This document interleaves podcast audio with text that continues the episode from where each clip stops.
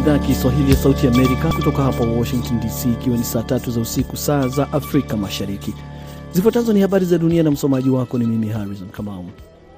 Shirika la kimataifa la nishati ya atomic IAEA limesema kwamba linapanga kufanya ukaguzi Jumatatu kwenye kinu cha kuzalisha umeme wa nyuklia cha Zaporizhia baada ya siku mbili za mashambulizi ya makombora kutokana na wasiwasi kwamba huenda kukatokea janga kwenye kinu hicho. Shirika hilo limeongeza kusema kwamba kulikuwa na zaidi ya mashambulizi darzeni moja Jumapili karibu na kinu hicho. Ukraine na Rusia zimekuwa zikilaumiana kutokana na mashambulizi karibu na kinu hicho tangu rasia ilipoanza mashambulizi dhidi ya Ukraine mwezi Februari. Msemaji wa Kremlin amewaambia wanahabari mapema leo kwamba mataifa mengine yanahitaji kutumia ushawishi wao katika kushinikiza kusitishwa kwa mashambulizi kwenye kiwanda hicho. Ukraine ikikabiliwa na msimu mkali wa baridi, Russia imekuwa ikishambulia mifumo yake ya kuzalisha nishati na kusababisha ukosefu wa umeme kwa mamilioni ya wakazi. Ofisi ya rais wa Ukraine imesema kwamba wanajeshi wa Rusia wameshambulia miundombinu huko wakiharibu takriban nyumba 30 miongoni mwa jamii zinazoishi karibu na kinu cha Zaporizhia. Makamu rais wa Marekani Kamala Harris mapema leo amekutana na rais wa Ufilipino Ferdinand Marcos Jr mjini Manila kujadili namna ya kurudisha tena uhusiano mzuri kati ya nchi zao mbili baada ya kuharibikia kutokana na maswala ya ukiukaji wa haki za binadamu. Naye waziri wa ulinzi wa Marekani leo justin na mwenzake wa Indonesia Prabowo Subianto walikuwa wanazungumzia juu ya maswala ya kuimarisha ushirikiano wa kijeshi kati ya nchi zote mbili. Harris ni afisa wa kwanza wa cheo cha juu wa Marekani kutembelea Manila tangu Rais Ferdinand Marcos kuchukua madaraka mwezi wa Juni, ikiwa ni ishara ya kuimarika tena kwa uhusiano kati ya washirika hawa wa muda mrefu baada ya miaka kadhaa ya uhusiano uliokuwa sio mzuri chini aliyemtangulia Rodrigo Duterte, rafiki wa Beijing. Alikutana pia na mwenzake wa Philippines Sara Duterte, binti aliyekuwa kiongozi wa nchi hiyo ambaye vita vyake vikali vya kupambana na dawa za kulevya vilizusha uchunguzi wa kimataifa kuhusu tuhuma za ukiukaji wa haki za binadamu. Kwa upande wake, Austin amesema kwamba utawala wa Biden ungependa kusaidia Indonesia kushika nafasi muhimu kwenye eneo la Indo-Pacific wakati ukipanua ushirikiano wa kijeshi na taifa hilo. Baadaye wiki hii, Austin na Subianto watahudhuria mkutano wa ASEAN wa mawaziri wa usalama utakaofanyikia Cambodia. Mahakama Kuu ya Rufaa ya Afrika Kusini imeamrisha rais wa zamani Jacob Zuma kurudi jela baada ya kukabiliana na uamuzi wa awali kwamba kuachiliwa huru kwake kutokana na matatizo ya afya ilikuwa ni kinyume cha sheria, lakini haikufahamika ikiwa atahitaji kutumika jela tena.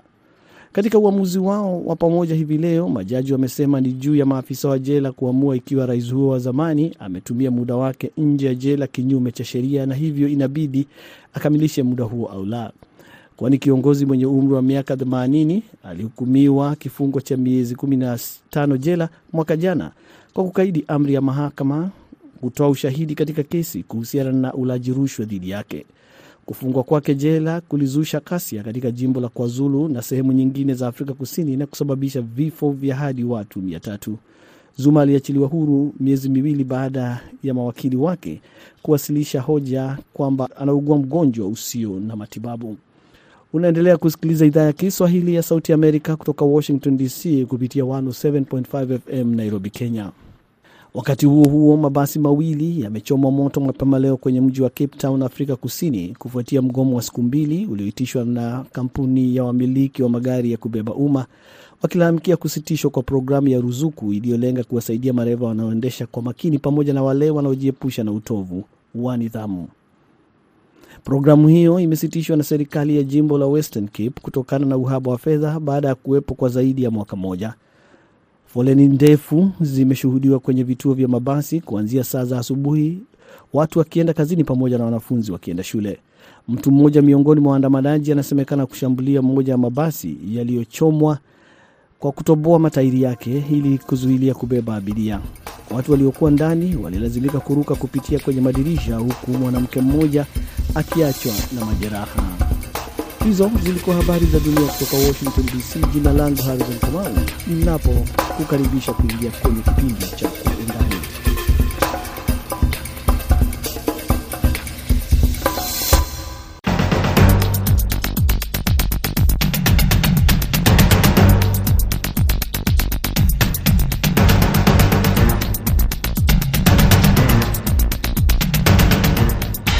Karibu msikilizaji wetu katika kipindi cha Undani, kipindi ambacho huangazia kwa kina masuala mbalimbali ya kisiasa, kiuchumi na kijamii. Katika sehemu ya kwanza, tunaangazia kuteuliwa kwa mwendesha mashtaka maalum ambaye atamchunguza rais wa zamani wa Marekani Donald Trump katika kesi mbili za uhalifu zinazomkabili. Sehemu ya pili, tutajadili matokeo ya mkutano kuhusu mazingira ambao ulimalizika nchini Misri jana Jumapili. Undani leo uko nami Patrick Mwimana. Karibuni.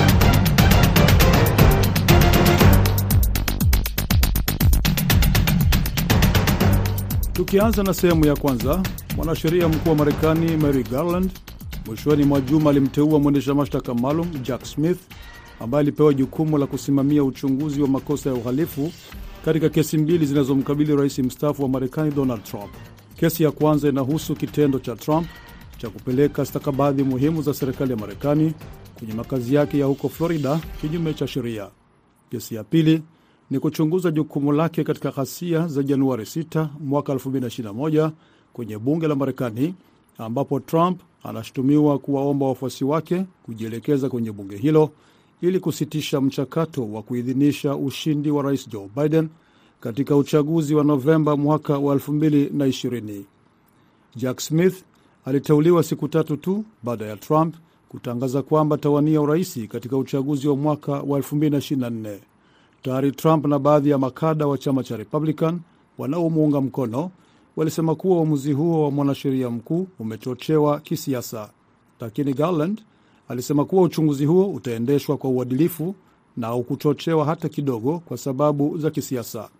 Naye mwendesha mashtaka huyo maalum Jack Smith ambaye aliwahi kusimamia uchunguzi kuhusu uhalifu wa kivita uliofanyika huko Kosovo kwenye mahakama ya The Hague, Uholanzi, alisema atafanya shughuli yake kwa uhuru bila kushawishiwa na mtu yeyote. Kutokana na hilo, nimezungumza na Profesa Timothy Sadera, mchambuzi wa siasa za Marekani, na nimeanza kwa kumuuliza kwa nini mwanasheria mkuu ameamua kumteua mwendesha mashtaka maalum wakati huu. Ni kweli jambo hili linapotokea kwa sasa linaleta maswali mengi, manake mbona kungoja mpaka dakika za mwisho? Lakini linalojitokeza kwa, kwa umbali ni kwamba uh, rais uh, aliyekuwepo rais Trump uh, aliyestaafu sasa hivi tuwasema hivyo, pengine laweza kuwa ni jambo la kumtia mshtuko, maanake kuna stakabadhi ambazo zilionekana zimepatikana na zingine zinasemekana ya kwamba hazikustahili kuwa ziko nyumbani mwake. Kwa hivyo jambo hili anapomteua huyu mwendesha mashtaka ni jambo ambalo pia litampiga bwana Trump kwa njia nyingine, maanake ameshatangaza uamuzi wake na pia bado yungali anachunguzwa katika kesi ya mwaka jana, mwaka elfu mbili na ishirini na moja tarehe sita pale Januari. Trump yeye kadai kwamba e, e, hii ni uh, ina uhusiano wa kisiasa, ni imechochewa na na, na siasa za Marekani ili kum, kumuudhi asiwezi ku, kuwania uh, urais. Hata wafuasi wake wa baadhi ya wafuasi wa chama cha Republican wamesema hivyo hivyo. Je, hili lina, lina mahusiano yoyote na masuala ya siasa ya Marekani? Uh, lote la husiana, maanake tukiangalia sasa hivi kuna wale waendesha mashtaka ama na, kuna wale ambao ni wana Republican wametokeana kusema kwamba hao hawatakubaliana nayo. Kwa mfano uh, yule mwakilishi Jim Corner wa Kentucky ambaye amesema na ameapa ya kwamba hilo sio jambo la umuhimu kumchunguza bwana Trump kuhusu pale stakabadhi za Mar-a-Lago, lakini kwa sasa hivi waona ya kwamba wanaona ni kama anaandamwa. Kuna wachache wanaomwamini. Nakumbuka ya kwamba kila wakati Trump alipokuwa mamlakani, hata pale awali, alikuwa analalamika ya kwamba anaonewa, lakini aliyetia msumari kabisa wa kumshtaki bwana Trump ni bwana Barr aliyekuwa mkuu wa sheria nyakati zile zake bwana Trump. Maanake alisema bwana Trump hastahili, hana uwezo, hana nguvu za kuweza kuendeleza taifa, kuunganisha taifa, kwa hivyo hata stahili. Kwa hivyo unaona ni kisiasa katika upande wote. Mwanasheria mkuu ye anaeleza kwamba tangu mapema alieleza kwamba uh, walipomuuliza kwamba atamfungulia uh, mashtaka au atafanya uchunguzi dhidi ya Trump, ye alisema hakuna mtu yeyote ambaye aliyejua sheria hapa Marekani, hata kwamba ni rais wa zamani. Eh, lazima kunapokuwa na ushahidi wowote eh, unaonyesha kwamba amefanya ameweza kuwa amefanya mambo ya uhalifu, lazima afanyiwe uchunguzi. Na Warepublican hivi sasa wanasema, baadhi yao wanasema uh, wamfanyie uchunguzi Garland mwenyewe na afanyiwe ile inaita impeachment. Vipi hali itaendeleaje? Mvutano huu utaendeleaje baada ya kuteuliwa huyu mwanasheria uh, huyu mwendesha mashtaka maalum kumchunguza Trump? Wajua, mvutano wa uh, sheria hapa ama uh, siasa za Marekani ni, ni vute ni kuvute, maanake lazima pale wana Republican pia waonyesha kwamba kiongozi wa pengine waliokuwa na mdhamini ya kwamba wanamtetea, na kuna wale ambao wanaona ya kwamba sio haki, kwa hivyo wanajaribu kutoa kosa la huyu kuangalia la yule mwingine, lakini lililopo ni kwamba sheria hapa hufuatwa neno kwa neno. Kwa hivyo itakuwa ni vizuri kama yule mkaguzi mkuu ambaye anamchunguza sahihi akiwa na makosa, basi litaonekana, na sasa hivi wengine watachimbua yaliyo ya ndani, lakini lililopo uh, kuangalia mwangalio wangu ni kwamba sasa hivi kuna thibitisho kamili ya kwamba uchochezi wa tarehe sita Januari wadhibitika, kesi ile imethibitisha, na pia kuna kuna mwelekeo ya kwamba bwana rais uh, ni rais Trump anaweza rais wa zamani ya kwamba sasa hivi amepatikana na mashtaka mengi yanayojitokeza ya kwamba kulikuwa na uchochezi, kulikuwa na stakabadhi na pia kulikuwa na ile vurugu, ya kwamba kulikuwa na uibaji wa kura. Kwa hivyo mambo yale yote yakiwekwa pamoja,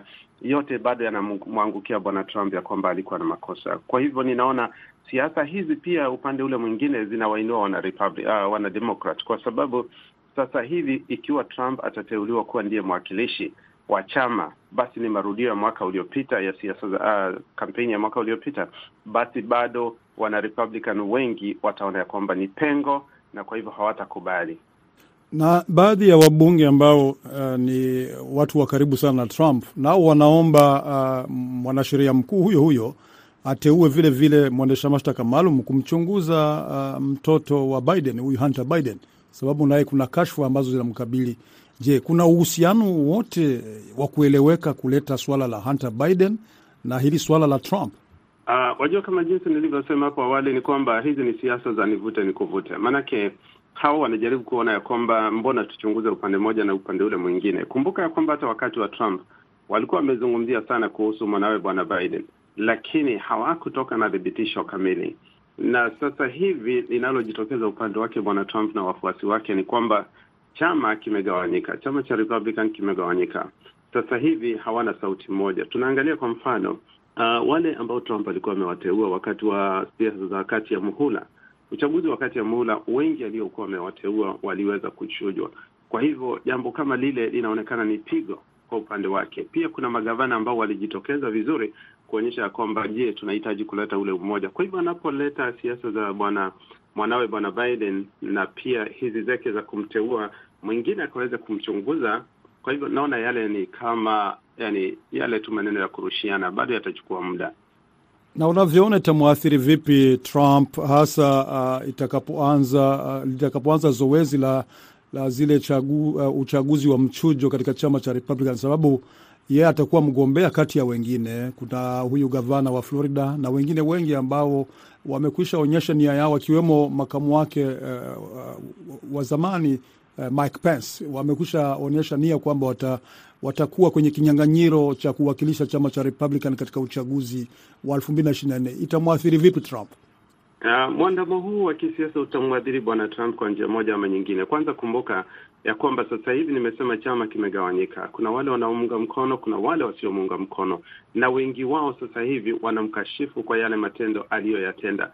Kumbuka pale wale aliokuwa nao kama uh, wanakamati wake wa viongozi wake waliokuwa wanamwelekeza bwana Ba akiwa ni mmoja wao, mkuu wa sheria bwana Sessions ambaye alikuwa pale wakati wa Trump ikiwa wakuu wa sheria wawili pia wamejitokeza kusema ya kwamba hastahili, na pia mbinu zake ambazo wengi wamezikashifu. Kwa hivyo jambo hili halitaweza kumpa kipaumbele. Jambo jingine ni kwamba sasa hivi magavana ambao wamejitokeza, alianza wakati gavana wa Florida alipoteuliwa bwana DeSantis, na yule gavana wa Florida, uh, wa California alianza kuwavamia, maanake anaona hawa ndio walioko katika mwongozo laini ya mbele. Kwa hivyo anapoanza kuwavamia na matusi na kurusha maneno yale yote yanamwathiri. Kumbuka kitu ambacho kimefanyika wiki hii ni kwamba uh, yule bwana Elon Musk amemrudisha ama ameirudisha Twitter yake bwana Trump, na wengi waonekana, wengine wanafurahia, lakini wengine wanasema hana nafasi. Kwa hivyo atajaribu kutumia Twitter kuharibu majina, pia kama atafanya vile alivyofanya wakati uliopita, ndiposa ikatupiliwa mbali,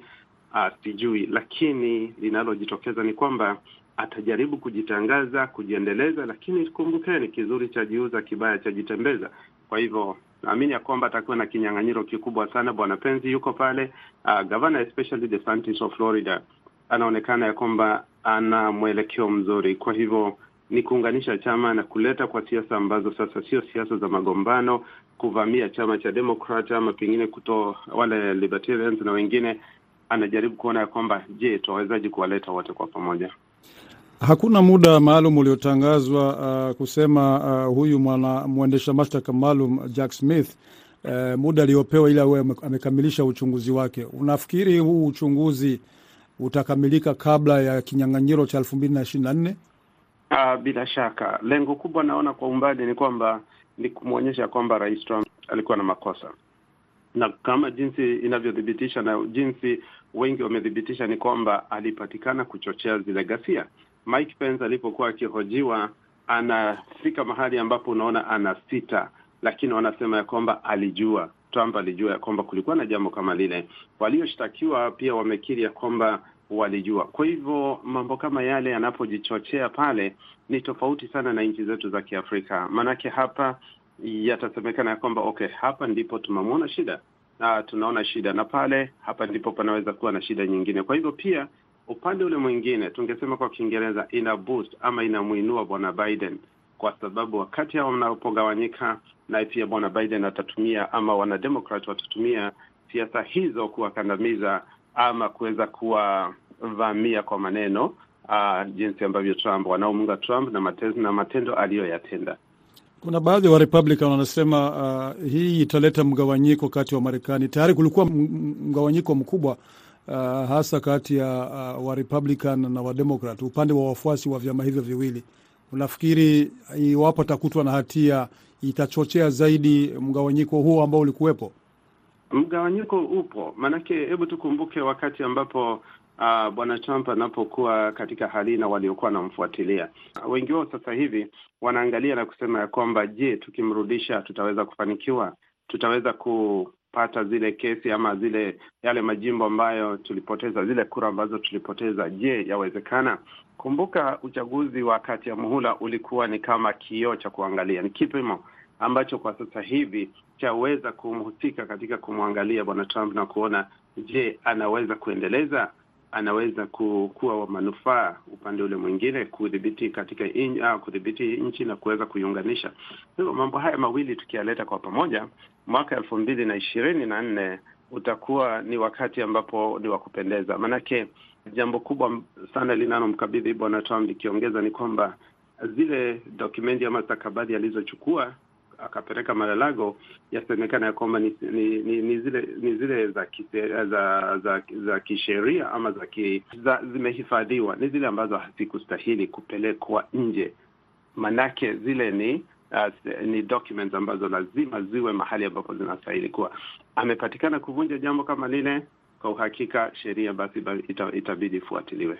Unavyoona wewe hizi kesi mbili, hiyo ya kupeleka stakabadhi muhimu hasa ambazo zinaongelea masuala ya usalama wa taifa kwenye nyumba yake huko Mar-a-Lago na hii ya Januari 6 uh, uh, uchochezi wa vurugu au ghasia kwenye bunge la Marekani. Unaona ni kesi ipi ambayo ina uzito au zote zina uzito uh, katika uchunguzi huu? Uh, naona kwamba zote zina uzito kwa maoni yangu, maanake uh, stakabadhi za serikali kama zimehifadhiwa zimehifadhiwa. Kwa hivyo pale ni kukiuka ile kile kiapo alichoapa ya kwamba ataweza kuilinda sheria na jambo kama lile laonekana ya kwamba atakuwa na kazi ngumu kuthibitisha mbele ya Department of Justice ama ile idara inayohusika kuleta uhaki. Na jambo la pili ni kwamba kama jinsi ambavyo bwana Gerard Merrick alivyosema ni kwamba aliweza kuangalia, je, ni vipi ambavyo bwana Trump anaweza kushtakiwa? Je, katika zile siasa wanazosema ya kwamba alishinda ama atashinda itakuwa ni vipi? Kwa hivyo hii investigation ama uchunguzi huu utachochea katika wiki zijazo, tutaanza kuona mambo mengi yatajitokeza. Na ikiwa kuna stakabadhi ambazo zilikuwa za siri ambazo hazikustahili kutoka nje, nafikiri pale watamkabili na ataweza kuwa na kazi ngumu sana, ambayo sasa hivi ni ya kuthibitisha ya kwamba yeye hana kosa, lakini uh, upande ule mwingine pia anaonekana ya kwamba anakosa. Lakini kumbuka pia yule Republican representative wake wa kutoka Florida Mike Waltz ambaye alipokuwa akizungumza alisema ya kwamba sasa kwa vile Trump ameweza kuamua ya kwamba atataka kugombea ucha, uchaguzi hatujamkubalia, bado hatujaamua. Kwa hivyo si kwamba anaungwa mkono na watu wote wa Republican. Ni Timothy Sadera akizungumza nasi kutoka jimbo la Georgia. Punde tunaingia katika sehemu ya pili ya undani.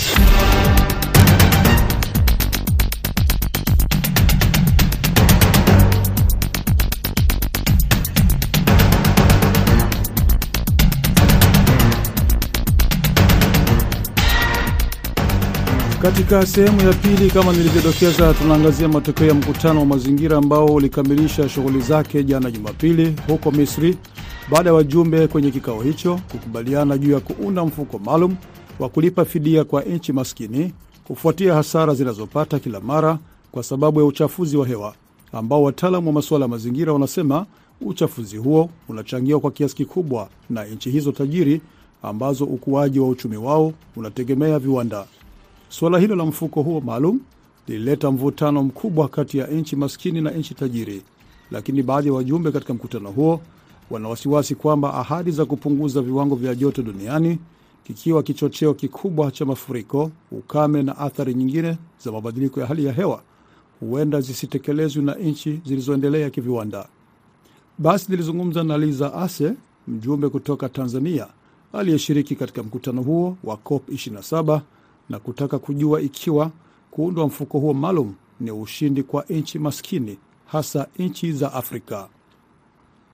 Kwa maoni yangu, swala la kuwa ushindi au kutokuwa ushindi inakuja kuonekana pale ambapo tutaona matokeo yake na pia ambapo tutaona hili swala lilitoka katika katika vitendo, kwa sababu hili swala la loss and damage katika mabadiliko ya tabia nchi limekuja kuibuka baada ya nchi hizi kutambua ya kwamba kuna athari ambazo haziwezi zikakabiliwa kwa kupitia adaptation wala mitigation, ambazo ni kutokana na kwamba mabadiliko ya tabia nchi yameleta hasara ambazo hatuwezi kuzi, hatuwezi kurudi nyuma. Kwa kiwango kikubwa, ninavyoona ni ushindi, kwa sababu kwanza jambo limekuja katika kutambulika na pia nchi hizi zimeathiri kwamba loss and damage ni ina exist, lakini pia watu wengine wanaweza kadhani sio ushindi, wakafikiri kwamba yale ambayo yalikuwa yameahidiwa kwenye COP 26 yatakuwa ni ahadi ambazo hazi haziwezi kutekelezeka. Ni kama itabaki kuwa hali yaani, hali inaweza ikawa hivyo hivyo, na pia inaweza ikaonekana kwamba hizi nchi zinatoa msaada kwa sababu sawa, ni nchi ambazo zimeendelea, na sisi ambao ndo developing countries au nchi ambazo zinaenda kwenye kuendelea ndo tunapata madhara zaidi. Kwa hiyo kwenye swala la maoni hapo, ni kitu ambacho hatuwezi kupata jawabu moja katika hali hii ya sasa hivi na baadhi ya walioshiriki mkutano huo wanasema kwamba uh, ulizungumzia kuhusu yale mambo ambayo yaliafikiwa katika mkutano wa COP 26 uliofanyika huko Glasgow, uh, Scotland. Kulikuwa hili uh, uh, nchi zilizojikubalisha hasa hizi nchi tajiri kwamba watafanya juhudi zote kuweza kupunguza viwango vya joto ambavyo vinachangia zaidi katika kuleta mabadiliko ya hali ya hewa, kusababisha mafuriko na athari nyingine kupunguza kiwango hicho chiende chini ya nyuzi joto moja na nusu, lakini wanasema nchi hizi uh, zinazoendelea au nchi maskini zimeweka nguvu zaidi kwa kuomba mfuko huu maalum wa kulipa fidia. Sijui una, unaonaje watu wanasema kwamba uh, hili suala la COP ishirini sita la kupunguza viwango vya joto ambavyo vinachangia katika uh, kusababisha athari kubwa za mabadiliko ya hali ya hewa limepuuzwa na hizi nchi uh, tajiri kwanza, ambazo zinasema wao ni kama vile wanafumbia macho, lakini na hizi nchi maskini hawakulitilia maanane swala hilo. Unasemaje hapo? Kwa ninavyoona, uh, ni kwamba nchi tajiri hizi ambazo zimekwisha endelea zinategemea viwanda, na hivi viwanda vinazalisha hewa ukaa, na uchumi wao unategemea hivi viwanda. Tunasema kwa lugha nyingine ni industrialized countries, ambao kwa kiwango kikubwa hivi viwanda ndo vinachangia katika kukuza uchumi wao, Sasa kunakuwa na mvutano pale ambapo unawambia ili kupunguza hewa ukaa lazima viwanda vifungwe, haiwezekani, italeta mvutano mwingine. Kwa hiyo walichokiona ni sahihi ni kwamba ni kusaidia, actually ni kutoa msaada kwa hizi nchi ambazo ni nchi ambazo hazijaendelea bado, ambao wao ndo wanakumbana na hizi athari kwa kiwango kikubwa kutokana na uwezo mdogo wa kukabiliana na hizi athari. Huu mvutano pia unatokana na kwamba kuna baadhi ya nchi ambazo ni wazalishaji wakubwa wa hewa ya ukaa, lakini wamewekwa katika kundi la nchi ambazo zina zinazoendelea kama any developing countries, na pia mvutano unatokana hapo pia. Ndio maana kunakuwa hakuna hakuna mwafaka sahihi, na pia kunakuwa kuna mkanganyiko kidogo, ambako sasa ndo inaleta challenge ya kufikia hiyo hatua ya kwamba tufikie tu maintain hiyo hiyo temperature ya moja na nusu. Alafu uliposhiriki mkutano huo wa Misri, kuna ripoti tu kwa muktasari ambao aliwasilisha kuhusu hasara ambayo Tanzania inaipata kutokana na uh, mabadiliko haya ya hali ya hewa. Unaweza kutueleza uh, ripoti hiyo inaeleza nini hasa zaidi, na ni sekta zipi ambazo zimeathiriwa zaidi nchini Tanzania kutokana na uh, mabadiliko ya hali ya hewa? Kwenye suala la mabadiliko ya hali ya hewa ambayo inapelekea mabadiliko ya tabia nchi, kwa upande wangu nilivyoona ile ripoti ni kwamba sekta ambazo zimeathiriwa ni sana sana kwenye uzalishaji wa mazao, tuseme kilimo, kutokana labda na kuto kupatikana kwa mvua muda mrefu, kuwa na ukame wa muda mrefu, ambayo inapelekea kupunguza uzalishaji wa mazao haya hasa katika jamii ambazo zinategemea kilimo cha mvua. Wale ambao hawawezi kununua vifaa vya kisasa vya kilimo, labda tuseme ni wale tunaoita marginalized communities, ambao wenyewe hawawezi kujikita katika kilimo cha kisasa ambacho ni cha umwagiliaji kwa mfano, na hivyo kupelekea upungufu wa mazao uzalishaji na pia upungufu wa chakula ambayo yanapelekea kushuka kwa kitu kinaitwa food security. Pia kwenye sekta ya um, uvuvi, kutokana na kuongezeka kwa joto la dunia, kunakuwa na uhamaji wa samaki kutoka kwenye maeneo ambayo yamezoeleka kupatikana kwenda kwenye maeneo ambayo yako chini zaidi au kwenye kina kirefu zaidi ambako wanapata ile joto linalowasaidia ku, kuishi ama kusurvive.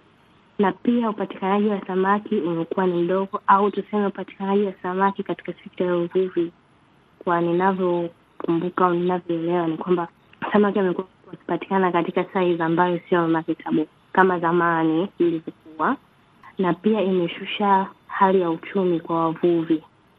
Eliza, hawajasema lini uh, pesa uh, katika mfuko huo maalum ambao nchi hizo tajiri zitatoa uh, fidia kwa nchi maskini. Hawajaeleza lini pesa hizo zitapatikana. Unaona, mfano Tanzania ikipata mfano kiwango fulani cha kutoka kwenye mfuko huo maalum, unaona ifanye nini katika suala zima la ku, uh, ulinzi wa mazingira, sio Tanzania tu, labda na nchi zote za Afrika Mashariki?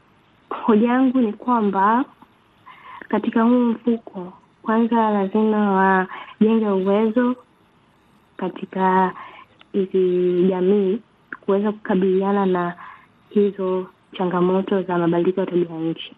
Pia kama pesa zitatolewa katika huo mfuko, iweze kuwasaidia kuwapatia teknolojia ambayo inaweza ku teknolojia ambayo inaweza kukidhi mahitaji yao, mahitaji yao ya muda mfupi na muda mrefu. Ni Lisa Ase huyo kutoka Tanzania. Kufikia hapa ndipo tunakamilisha kipindi cha Undani. Mlikuwa nami Patrick Nduimana. Ninawashukuru nyote kwa kutega sikio kipindi hiki na wageni nikiwatakia usiku mwema.